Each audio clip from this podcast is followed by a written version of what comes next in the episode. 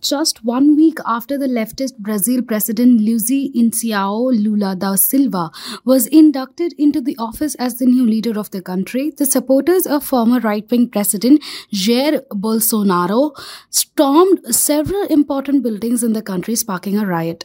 The Brazil riots made international headlines when supporters of former president Bolsonaro, who was a far-right leader, were angered that he was not re-elected in the office and took to streets. Thousands of were seen vandalizing the streets and several government offices. Thousands of demonstrators bypassed security barricades, climbed on roofs, smashed windows, and invaded all three buildings, which were believed to be largely vacant and sit on Brasilia's vast three powers square. Some of them called for a military intervention to either restore the far right Bolsonaro to power or oust Lula from the presidency. Three major government establishments were hit by the rioters the Supreme Court, the Congress, and the President's Palace.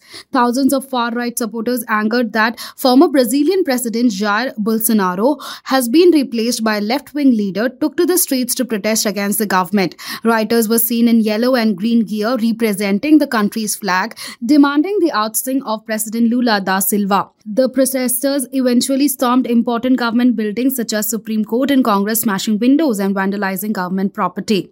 The police were also being held accountable for the riots in Brazil as people questioned why they were underprepared when thousands were spreading lawlessness across the country.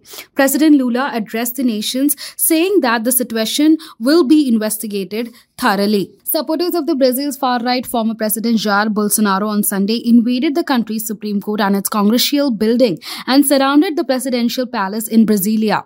Here are the reactions from the world leaders. PM Modi on Monday tweeted that he's deeply concerned about the news of rioting and vandalism against the state institution in Brasilia.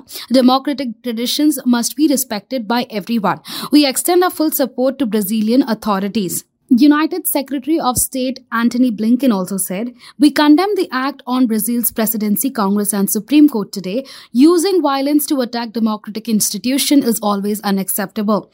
We join Lula in urging an immediate end to these actions. French President Emmanuel Macron too said, The will of the Brazilian people and the democratic institution must be respected. President Lula can count on France's unwavering support. United Kingdom's ambassador to Brazil, Stephen Al-Quoc, said, We condemn the violent scene of attack on institution today in Brasilia. We reaffirm our confidence in the strength of Brazil's democracy and in the smooth functioning of its democratic process. Hi. You have been watching our videos on HW News English. But why be content with content in just one language when you can choose from both?